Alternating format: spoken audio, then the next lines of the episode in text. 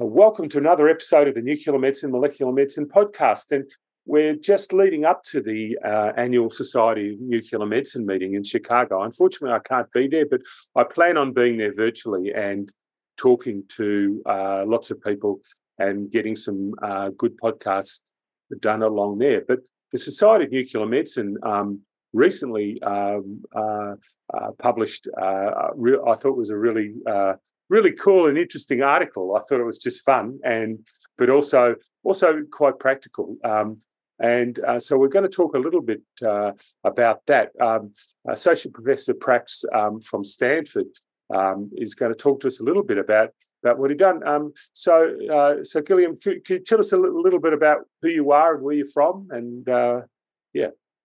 Hi, Rob. Yeah. So, yeah, to start, you know, it's a pleasure to be on, on your podcast here. Um, and uh, yeah, I'm happy to share my, uh, my, my work and the recent paper we published. So um, so yeah, I'm I'm currently a, a, research professor at Stanford University, where I'm uh, working uh, leading a, a lab uh, in radiation oncology. Um, you know, our, our, research focuses on different areas.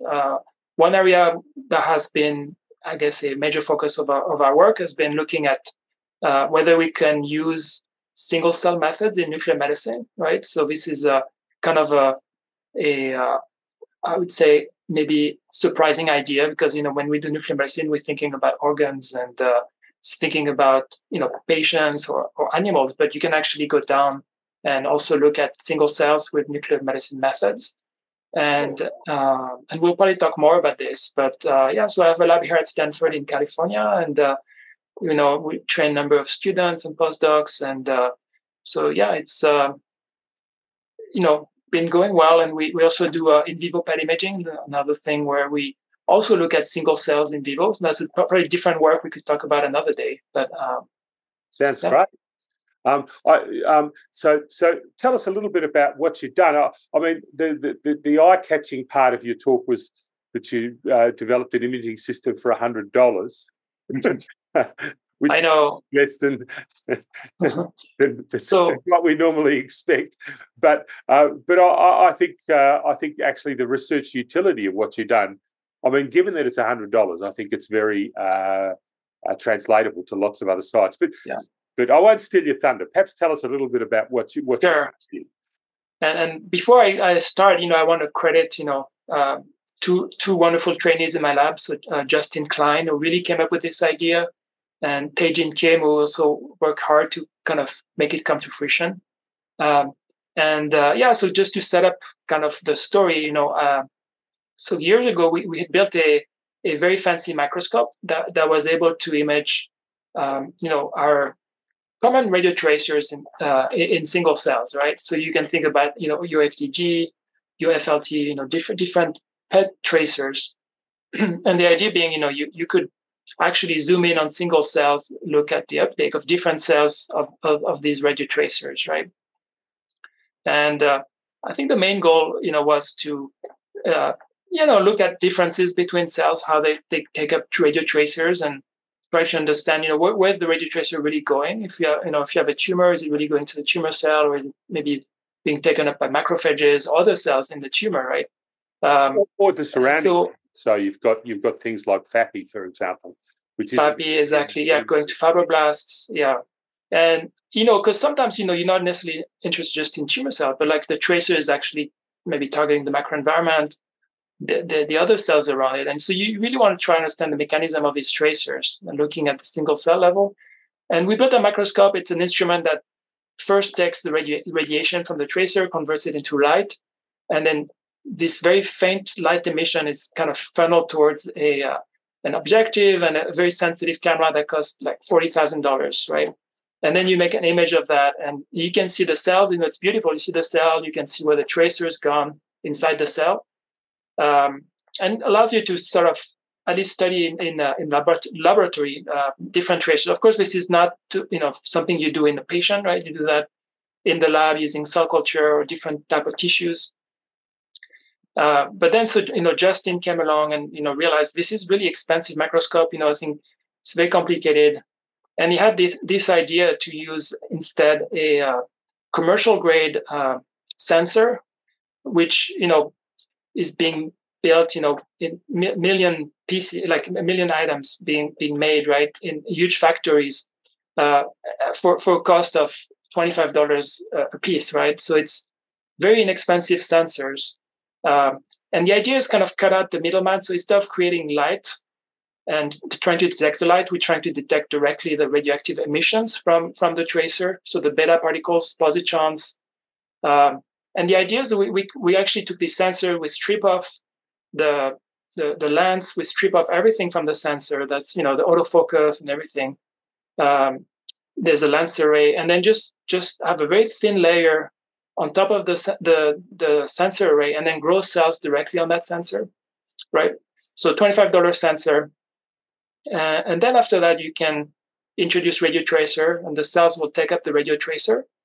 And as the radio tracer decays, the, the radiation will hit the low pixels in the sensor, and then you can start to make images out of that. And and surprisingly, you know, we're able to get really beautiful images with that $25 sensor. Um, and so the cost of $100 that includes the computer and you know like maybe some of the other accessories that you need to, to make it work but pretty much you know we, we we're able to do you know really beautiful imaging with a very large field of view of about one centimeter by one centimeter and you could look at hundreds of cells in, in this setup, right?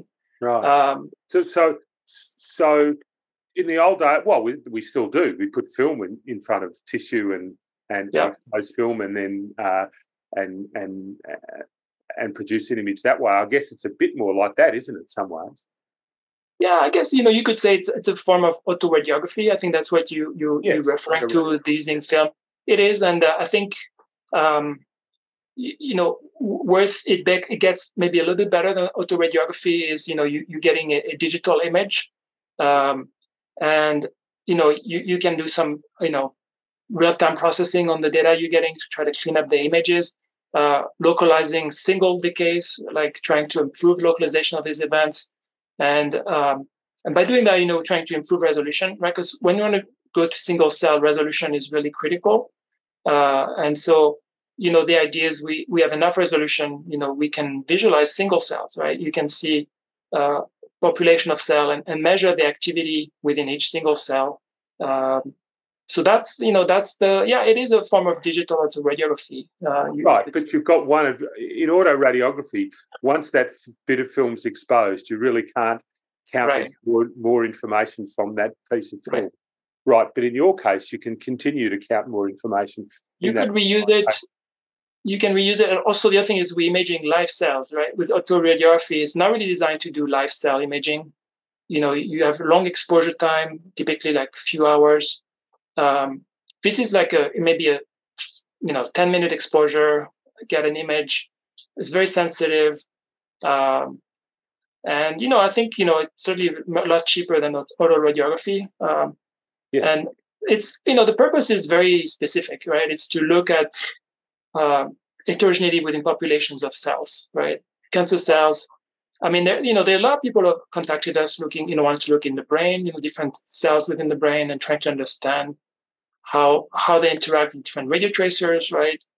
Um, with uh, theranostics, we also wanting to look at, um, you know, where, where is the therapeutic agent going to, right? And and trying to do microdosimetry, perhaps. Uh, so so yeah, it is a very interesting instrument. We we actually made it open source. Um, so so you know the, the, idea was the code is available online. You know the how to build it is available online. All the all the parts needed, all commercially available. Um, so at this stage, it's basically you know we have instruction people can build their own. Maybe eventually, you know, maybe we could make it more of a of a commercial product that people can can buy. But right now, it's you know, it's, it's been essentially open sourced for for everybody to to use it if they want. Yeah. Right now, at the moment, we've got a range of theranostics. Um, some of them are beta, some of them are alpha.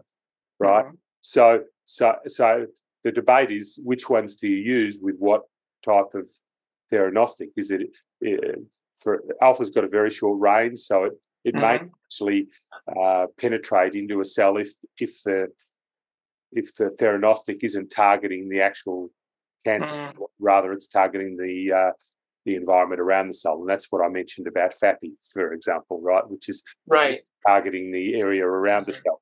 Um, so you, so I is an alpha labeled FAPI going to work because is going to get really to the to the cancer cells. Well, are you better off with a beta? Um, uh, is changing the microenvironment around the cell to enhance the immune system, like some of the immune-based theranostics that we're seeing, mm-hmm. some of the zirconium ones.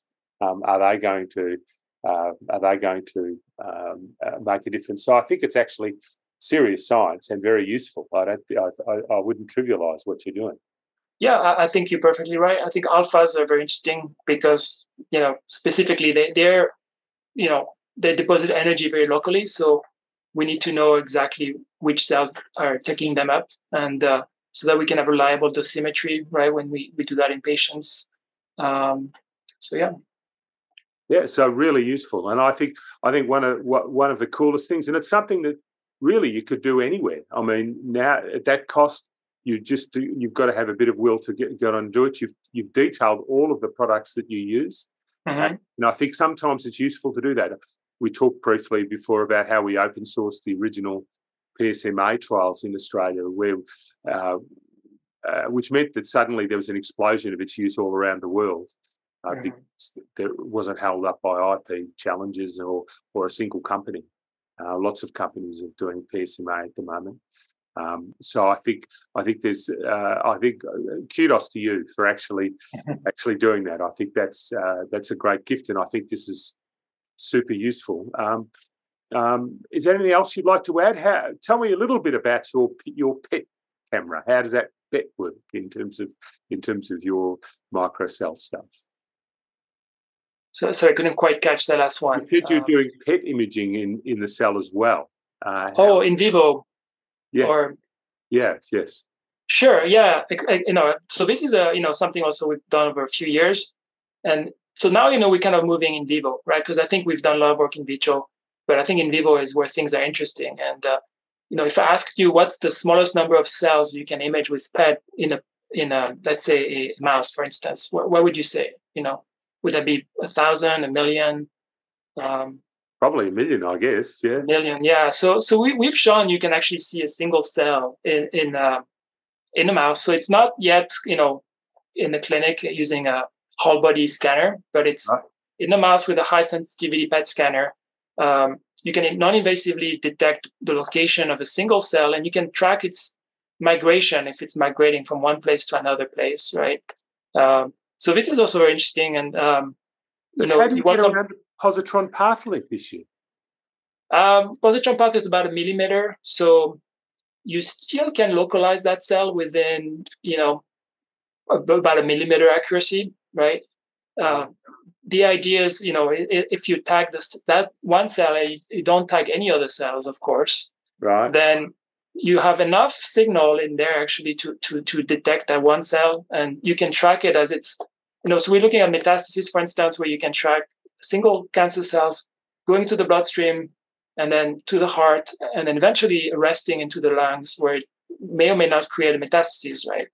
So you can see that with with pet which is i think it's you know probably the you know very high level of sensitivity that you get with those radio tracers right? That's what allows it. So that's amazing. I mean, I think that I think we'll have to when you publish that, we'll have to talk some more. But I, I think that sure.